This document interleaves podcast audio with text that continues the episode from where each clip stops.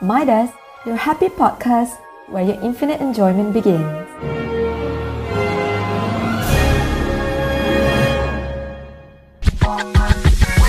Borak apa tu? Kalau nak tahu, korang kena stay dengan Sabalik Lagu. Sabalik Lagu. Okay, hi hi, hello hello guys. Welcome to Sabalik Lagu. Borak apa tu? Anda bersama dengan saya, DJ Ashikin dan... Saya DJ Farina. Kami akan menemani dan entertain anda selama 30 minit. So, jangan pergi mana-mana and enjoy. Okay, Farina. So, since ini merupakan podcast pertama Sabalik Lagu disebarkan dalam Spotify. Yes. So, yeah, let's give a big round of applause. Okay, tak sangka eh daripada semester-semester lepas kita dah plan macam-macam untuk buat podcast daripada tajuk ni kepada tajuk ni. Finally kita on air juga. Yes. So, uh, korang nak tahu tak sebenarnya apa maksud sabalik lagu ni? Ha, sabalik lagu ni apa sikit? Okey, sabalik lagu ni sebenarnya dia adalah um, kupasan-kupasan lagu yang mempunyai kisah di sebalik pembuatan lagu. Okey, so selain itu uh, kita akan ceritakan macam mana sesebuah lagu tu boleh terhasil and apa kisah yang berlaku di sebaliknya. Yes. Uh, kadang-kadang kita tak tahu, kadang-kadang ada cerita seram, kadang-kadang ada cerita yang macam uh, kita tak tahu pun macam mana lagu tu boleh terjadi Betul. and tiba-tiba lagu tu boleh terjadi daripada Ha. kisah yang uh, yang uh, yang berlaku tu sebenarnya. Hmm. Okay, so, ha, uh, okay guys, untuk open this podcast, Sabalik Lagu bawakan tema seram. Untuk minggu pertama ni je, ha, korang kan suka seram-seram ni kan? So, sebab tu kami korek beberapa buah lagu yang dengar ceritanya ada cerita seram di sebalik lagu tu tau. Ha, korang nak tahu tak? Mestilah nak tahu Farina. Okay, sebelum tu aku nak beritahu lah yang masa aku buat research dan dengar lagu-lagu yang kita nak bincangkan ni adalah sikit bulu-bulu roma aku meremang. Eh, bukan Selamat. kau je tu. Bukan kau je. Bukan, Kau aku je. Ha. Dapat pula aku pergi dengar waktu malam weh. Silap masa. Timing memang silap lah. Memang Kau dapat memang aku. memanggil. Ya, memang berjaga weh sampai subuh. Seramat. Uh. Okay, so Farina untuk first song ni, kita akan pilih lagu apa? Okey sikit. Untuk lagu pertama hari ni, lagu yang berjaya mendapat tempat pertama adalah lagu Sophia. Daripada Okay. Sheila, Sheila on Seven. Seven. Okay. Okay. So, siapa yang tak kenal dengan band popular Indonesia yang dulu-dulu pernah tahu jadi fenomena dekat Malaysia ni? Tapi korang tahu tak apa sebenarnya kisah di sebalik lagu Sophia ni? Benda ni So, terjadi kepada... Okay, aku cerita eh. Hmm. Benda ni terjadi kepada salah seorang daripada ahli kumpulan Sheila on Seven sendiri iaitu Eros. Ha, kalau korang tahu, korang boleh search sekarang dekat internet Eros Sheila on Seven. Nanti korang akan jumpa siapa artis dia. Okay, walaupun lagu ni tajuk dia Sophia and dia menceritakan tentang kisah bekas teman kekasih yang dah lama pun pergi. Tapi lagu ni sebenarnya adalah pasal kisah benar seorang peminat setia Sheila on Seven yang meninggal dunia masa dalam perjalanan ke konsert Sheila on Seven. Dah meninggal Ah, pula. Seram kan? Okay, semuanya bermula bila salah seorang daripada ahli kumpulan Sheila on Seven ni, Eros, dia telah menerima panggilan telefon daripada orang yang tak dikenali dekat rumahnya. Ah, time ni katanya malam lah. Orang yang telefon dia tu katanya nama dia Sofia. Lepas tu Eros pun terus tanya macam mana Sofia ni boleh dapat nombor telefon dia and daripada mana dia telefon kan so Sofia tu pun cakap dia dapat nombor telefon tu daripada uh, salah seorang peminat Sheila on Seven juga and Ah, dia risau. call Eros tu uh, through public phone yang ada dekat depan rumah Eros tu sendiri. Lepas tu Eros pun teruslah dia dah dengar je macam tu dia terus keluar rumah untuk tengok betul ke tidak apa yang orang tu cakap kan. Rupanya memang betul. Tapi Ha, tapi apa yang mengejutkan dia sebenarnya tak ada orang pun yang dekat public phone tu. Tapi apa yang dia nampak adalah ganggang telefon tu sebenarnya tengah terapung. Ah, Ah, risau. tergantung. Ah, so dia Eros ni sebab kena lelaki kan so dia macam buat chill je lah. So lepas dia nampak je benda tu berlaku, dia terus buka laptop dia, terus buat research uh, pasal nama Sofia and finally dia jumpa um, alamat rumah atas nama Sofia. Aku tak tahu macam mana dia cari tapi mungkin selepas dia ada hire lah ah, orang kan. Mungkin ataupun beberapa hari lah dia buat research kan. Lepas tu Hmm. last dia jumpa. Lepas tu Eros ni pun ambil keputusan untuk pergi ke alamat rumah yang dia jumpa tu. Okay, sampai-sampai dekat rumah tu, dia jumpa dengan um, family. Family Sofia ni, pasangan orang tua yang tinggal kat sana. So, Eros pun masuk and dia tanyalah pasal Sofia ni. Lepas tu, um, dia pun cerita jugalah dekat parents uh, Sofia tu yang dia mengalami pengalaman macam tu pada satu malam tu kan. Dia ceritalah. Lepas tu, rupa-rupanya uh, bila dengar cerita daripada Eros, um, parents Sofia tu pun menangis and dia explain yang rupanya Sofia ni merupakan peminat setia Sheila on Seven dan dia meninggal dunia akibat kemalangan ketika on the way ketika perjalanan ke konsert Sheila on Seven. Eh, mesti mak dia kecewa gila Ya, yeah, mesti sedih lah. Maksudnya mak dia tahulah dia memang sangat-sangat minat sampai benda tu menghantui sendiri Ya. kan. Orang uh, orang apa uh, Sheila on Seven tu kan.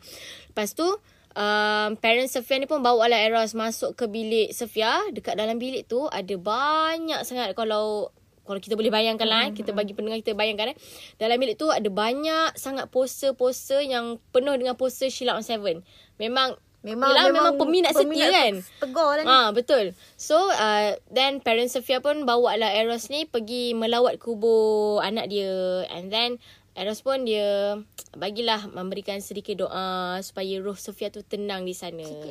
So so um itulah yang membuatkan Eros ni dia um, nak tulis lirik bertajuk Sofia dan tujukan khas tu untuk peminat setia Sheila on Seven. Apa? Best betul nak kalau ada band yang apa yang buatkan lagu untuk kita ni. Hmm, betul. Ha, tapi itulah tapi, ini kiranya lagu Sofia ni adalah macam dia buat khas untuk dia punya peminat setia hmm. yang memang Yang tegar. uh, tegar lah macam ni kan. So, okay, untuk lagu Sofia itu cerita dia. Dia lagu cerita dia simple tapi sangat mendalam maksud dia.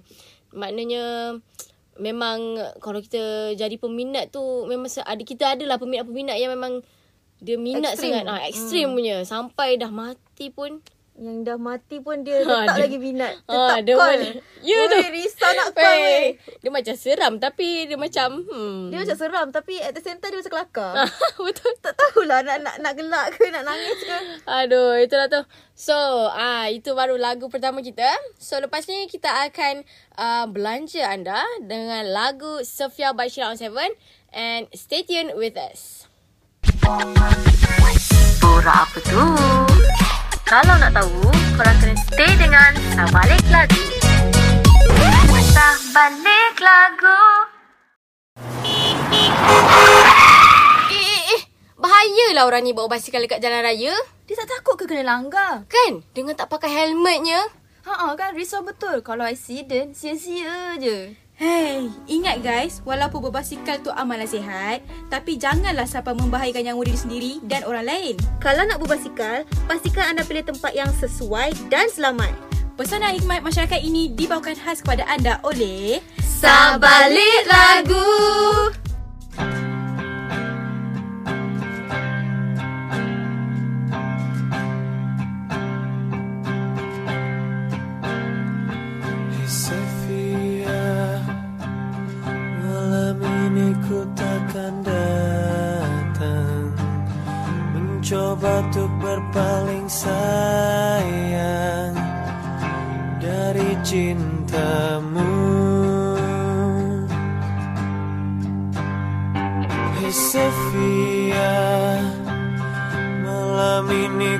Takkan pulang.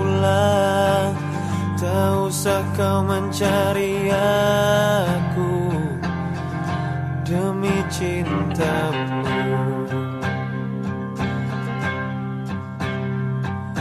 Hadapilah ini. Kisah kita takkan abadi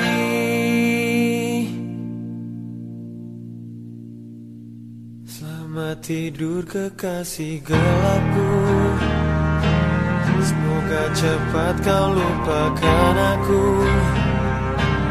Kekasih sejatimu takkan pernah sanggup untuk melupakanmu.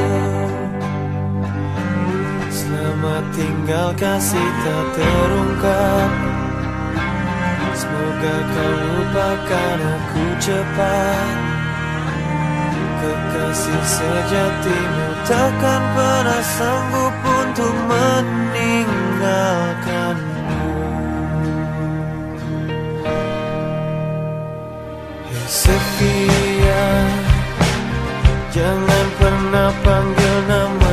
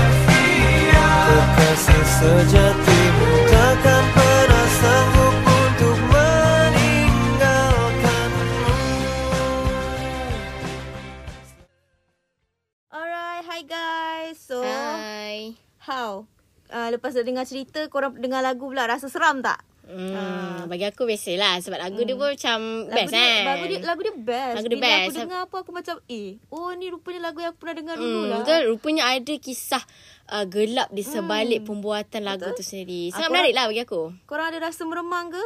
Ada ke? Tak? Okay, setakat ni special lagi lah. Ya, ya, biasa-biasa lagi lah. Cerita lagi. yang aku nak bawa lepas ni lagi menyeramkan, Oh okey? Ah, minta apa tu? maaf lah, minta maaf lah pada yang yang lemah semangat kan. Bukan sengaja kita orang nak nak nak me- menakutkan korang. kita just nak ceritakan je apa yang berlaku di sebalik pembikinan lagu ni. So, um, cuba teka Syikin lepas ni lagu apa? Aku tak tahulah lagu apa. Tapi yang pastinya lagu ni akan lagi seram dah daripada lagu Sofia tadi. Of course. Of course, eh. Okay, aku... Ya, sebab bila aku membuat satu keputusan yang kurang bijak uh-huh. bila aku decide nak dengar lagu ni seorang-seorang. Aku macam ya Allah kenapalah aku buat something yang bodoh hari ni tapi tak apa tapi tak apa demi korang aku sanggup dikacau. Oh, Hmm, risau. Aku kacau ke, Mat? eh kita tak tahu sekarang tengah siang nanti Weh, malam. ah. takut, takut, takut. Kita tak tahu aku duduk walaupun dua orang ah tapi mm, Lagu yang aku nak bawakan sekarang adalah Menanti Kekasih. Oh. Aku rasa korang pernah dengar kot. Lagu ni dulu memang popular dekat Indon lah. Sebab even penyanyi dia sendiri pun uh, sangat-sangat popular dekat Indon. Penyanyi dia adalah um, Alda Risma El Fariani.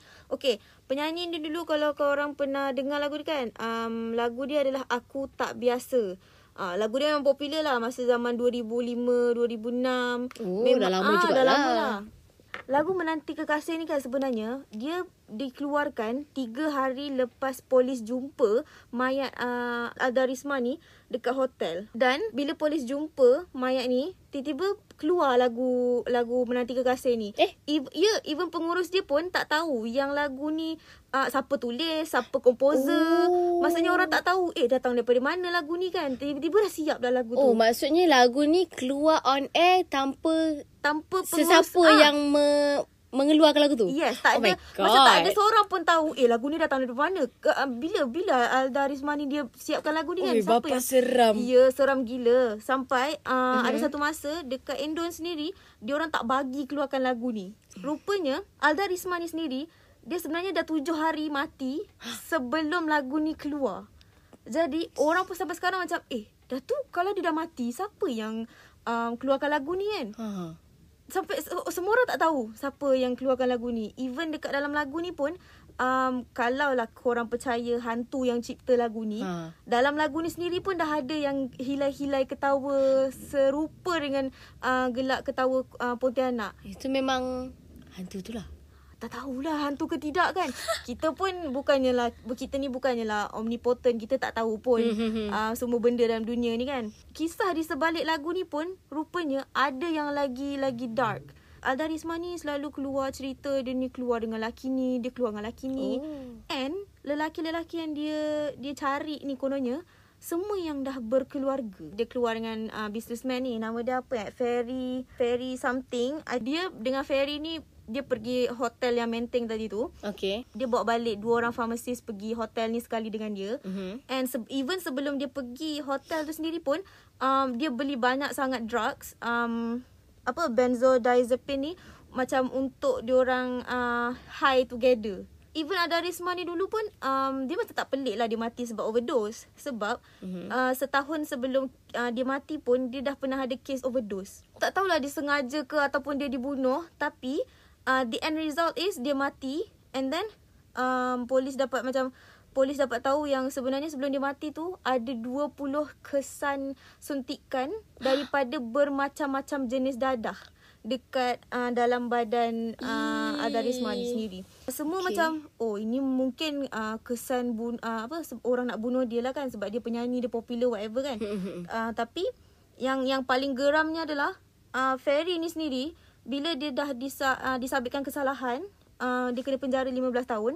Tapi um, tiba-tiba mahkamah uh, kurangkan uh, daripada 15 tahun tu ke 8 tahun. Sebabnya ini adalah tuduhan membahayakan nyawa dan menyebabkan kematian. Bukannya dia nak bunuh perempuan tu. Bukan dia nak bunuh Adarisma ni jadi macam kita kita rasa macam awal-awal cerita tu seram gila kan.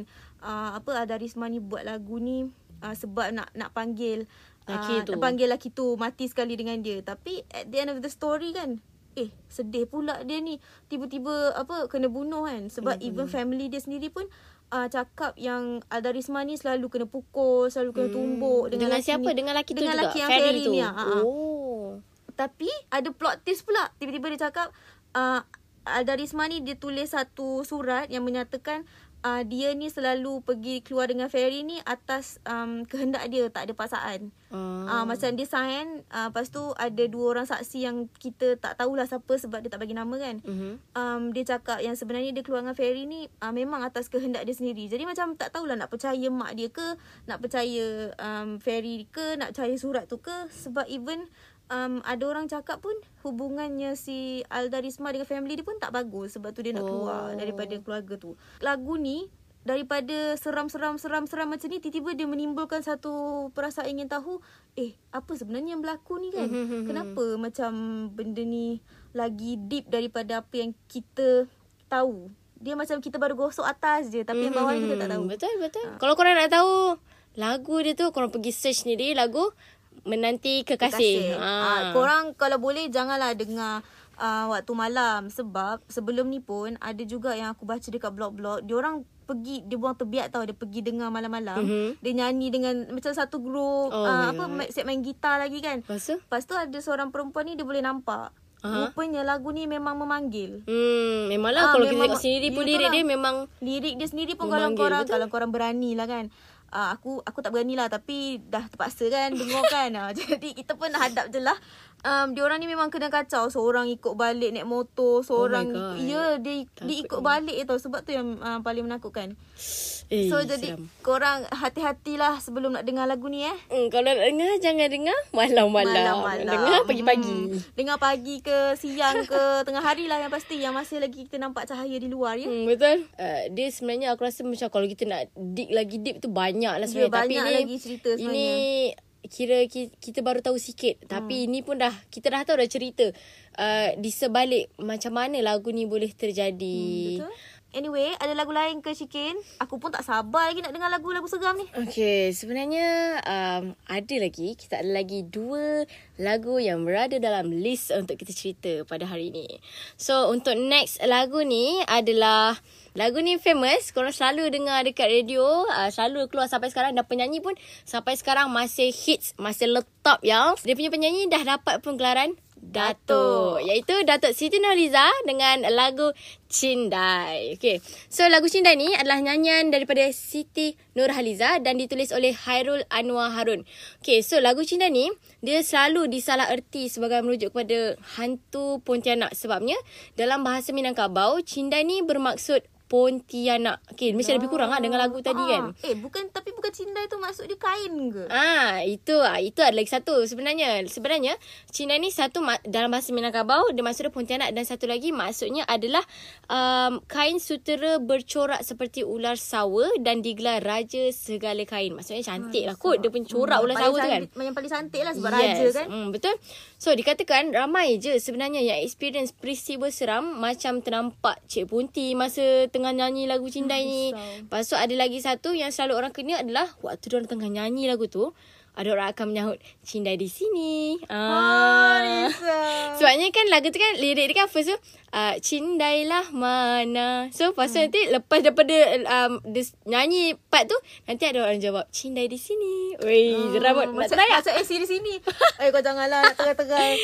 Aku aku seram ni. Eh. Aku dah lah selalu nyanyi dalam toilet kan. Ah, Aduh, kantoi. okay, selain tu ada juga orang yang kata masa nyanyi lagu Cindai ni akan ada backup singer yang nyanyi sama-sama dengan kita. Alah, Ah. high pitch ke backup singer tu? Aku tak tahu high pitch ke apa ke. Tapi memang akan yang ada bersama-sama lah menyanyi. Ha.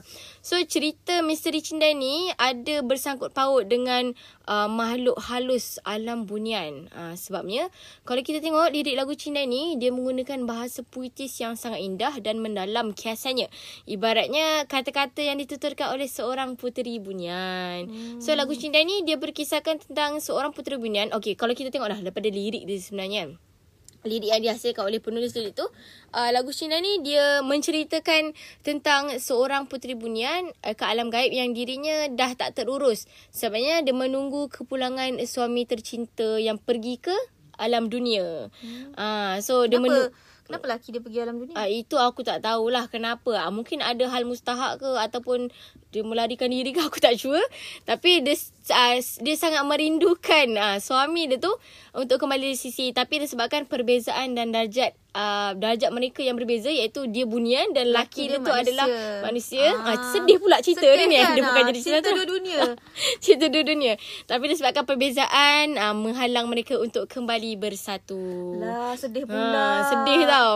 Kenapa cerita seram-seram ni biasa hujung-hujung ending ni mesti sedih? Ah, dia ada kisah di sebalik eh, itu nama dia kita. Kisah di sebalik lagu. Kalau kita dengar lagu Cinta ni dia tak adalah macam seram tapi mungkin ada serta-serta orang yang tak bernasib baik tu mungkin kenalah sebab Mungkin aku selalu kena, je kena nyanyi. kacau kan Sebab kita nyanyi lagu ni pun sebab, uh, sebab Seronok. Seronok lagu Siti dia nyanyi lagi sedap kan. Tak tahulah pula lagu-lagu sedap macam ni pun ada cerita-cerita dark side dia weh Betul, tu lah tu. Sama macam cerita yang menanti kasih tadi Betul. Dia memang tak teruk eh. Kalau tengok lirik pun ya Allah aku janganlah. Kalau jenis yang orang yang jenis baca dengar pun dah jenis terbayang sampai ke malam tu better jangan Ah, dengar better lah. jangan dengar lah, Tapi risau. kalau agak-agak rasa macam nak test kekuatan diri tu ah boleh. Ah, boleh. Kita Tapi boleh sebelum cuba. tu zikir banyak-banyak Oh, eh. zikir banyak-banyak dulu, eh. Ah. Okay, Pegang Al-Quran. jangan, jangan tinggal eh. Okay, sebenarnya kita dah hampir ke penghujung episod Meremang ke tu uh-huh. Tapi tak adalah banyak sangat pun Kita share Setiap minggu kita akan share Berlainan-lainan genre Mm-hmm. lagu Tapi insyaAllah kami akan pastikan Semua akan uh, bersifat informatif Betul. Ah, Dan seronok Kami akan tu. memberikan anda info-info yang tentang terbaik. Yang terbaik, Yes. betul. Okay. Tapi before habis, kita nak payung lah lagi satu cerita seram. Mm-mm. Okay, final song yang kita orang dah decide is Lagu Resah by Payung Teduh. Alright. Okay. Okay.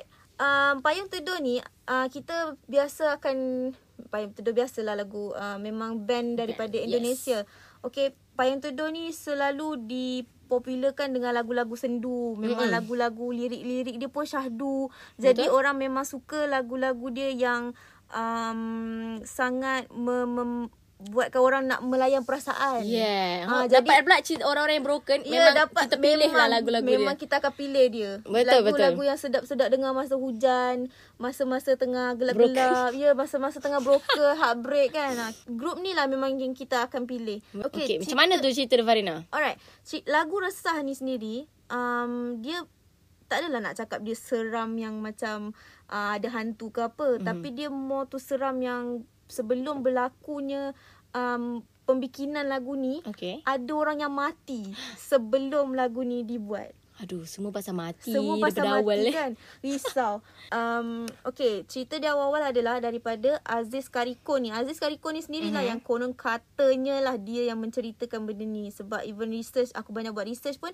dia orang just cakap yang uh, Aziz Kariko ni sendiri yang cerita. Dia bukan penulis tapi, Tapi dia basis. Oh, faham? Ah, dia yang main basis dekat dalam grup Payung Mhm, Teduh ni. Uh, masa dia orang pergi hiking ni, uh, Aziz Kariko ni sendiri didekati dengan seorang member dia. Okay. Member dia ni masa tengah heartbreak lah. Jadi dia cerita dekat um, Aziz ni. Uh, dia cerita-cerita mungkin mungkin ada sesetengah cerita dia tu buatkan uh, Aziz ni macam eh kenapa dia macam sedih sangat ni kan. Mm-mm. Tapi Tapi at the same time korang tengah hiking. So macam uh, tak apa mungkin ni salah satu cara dia healing lah kan. Hmm, jadi betul. kita jadi kita macam okay kita kita Healing- kita, kita teman je kita healing, teman je dia. Healing cara moden. Yes. Macam And then gitu. And then um diorang pun dah sampai puncak, diorang dah rehat sekejap and then um bila time nak balik tu tiba-tiba dia find yang member yang cerita heartbreak kat dia ni Mhm. Tak ada, hilang. Eh. Diorang pergilah cari lama, I think berjam-jam tunggu punya tunggu tapi tetap tak jumpa, tetap tak pulang. Maksudnya member dia ni uh, even dah call tapi dekat atas sana mana ada signal Tak ada kan. line. So dia macam tak apa kita tak give up kita cari lagi cari cari cari jumpa rupanya mm-hmm. dia Mhm. jumpa member ni tengah tergantung kat pokok maksudnya dia sanggup bunuh diri um, sebab dia heartbroken Oh my god. yes Heartbroken dengan awet dia lah. heartbroken aku tak tahulah dia punya jantina kan mungkin dia lelaki mungkin dia perempuan ah, kita tak tahu juga kan. Lepas tu um, dia cakap uh, dia jumpa member dia ni mm-hmm. tengah tergantung and dekat sebelah dia tu ada satu kertas puisi. Maksudnya sebelum dia mati tu dia tulislah one poem untuk dia punya kekasih. Oh my god. Ah uh, maksudnya aku menunggu kau di sini melambai. Eh takut. Eh, melambai melayang-layang. Melayang. Oh, maksudnya tergantung Ya, lah. tergantung. Sebab kalau kita kalau berhati bunuh diri, especially yang gantung, mana ada kaki cejar lantai. Hmm. So melayang-layang lah dia. Maksudnya dia memang plan lah pergi hiking dan untuk membunuh diri sendiri sambil dia letak kertas tu dekat sebelah untuk bagi mesej kepada kasih dia. Yes, I think so. Oh And then korang tahu tak Very puisi creepy. puisi yang diorang yang laki ni tulis yang I don't know lah laki ke perempuan Hmm. yang yang this person tulis kan ended up jadi lirik untuk lagu ni sendiri. Hmm. Ah, okay, risau by kan? payung teduh ni. Yes, by payung teduh ni. So, Wow. uh, that poem kan dia macam adalah mungkin dia ubah-ubah sikit lah Ah, ah, ah. untuk fit the uh, the symphony, the Mm-mm. song kan.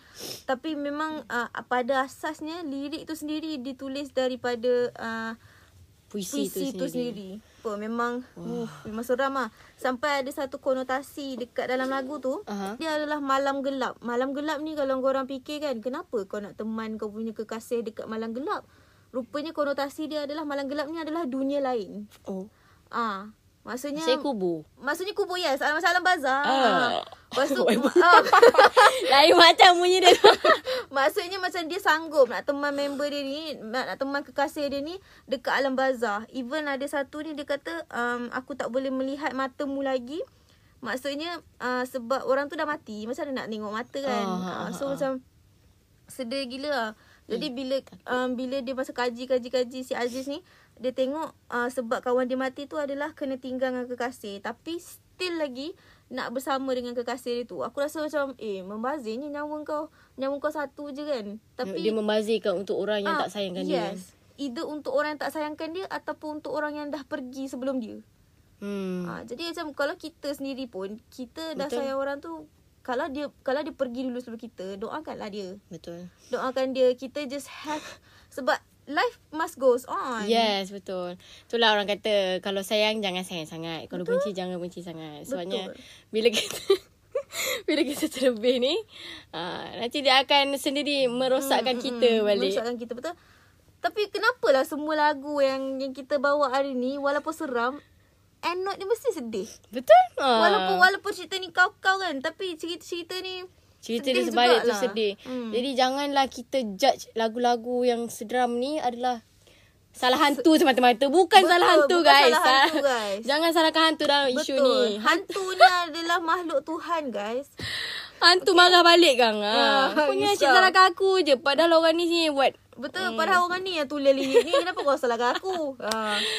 Okay, but it's okay. Ni baru betul kisah di sebalik lagu. Betul? We discover macam mana sesuatu lagu tu tak hasil. Hmm. Nice juga kan genre untuk minggu ni. Aku Yes. rasa aku suka lah. Betul aku Sebab suka. aku ni bukan jenis orang yang berani. Aku tak suka dengan cerita tu ni. Tapi bila aku kena bawa ya, Ah, topik ni. temanya. So, adalah sikit. Uh, kita berani sikit je lah. Kita berani sikit Sikit je. lah untuk kita naiklah share. Sikit, 0.01. Untuk kita share kepada para pendengar Sabalik Lagu. Betul, okay. okay. okay. Uh, betul tu Syiki. Walaupun kita share macam-macam info dekat pendengar hari ni, sebenarnya kita juga banyak dapat tahu kisah-kisah yang baru tau. Macam aku pun tak tahu cerita yang pasal Cindai tu. Sebab mm. aku ingatkan, oh lagu ni kan lagu macam lagu klasik. Mm-mm, betul. Kita macam tak fikir pun, oh belakang dia pun ada ada cerita. Ada kisah rupanya. dia. Betul? And then uh, mungkin next week kita akan share lagi cerita-cerita seram kat korang. Nak tak? Hmm, aku rasa untuk next week kita bawa lah genre baru. Kan? Ha, ah, lah asyik seram je kan? Betul. And kita akan bawa DJ-DJ baru daripada podcast. Team Podcast Sabalik Lagu. Yes. Korang kena stay tune untuk tahu siapa DJ untuk next week. Ha. Okay, so kita tinggalkan korang dengan lagu yang cukup sedap tapi penuh dengan misteri. Terimalah hmm. Cindai by Siti Nohiliza. Kembali lagi di episod seterusnya bersama Sabalik, Sabalik Lagu. lagu. Borak apa tu? tu?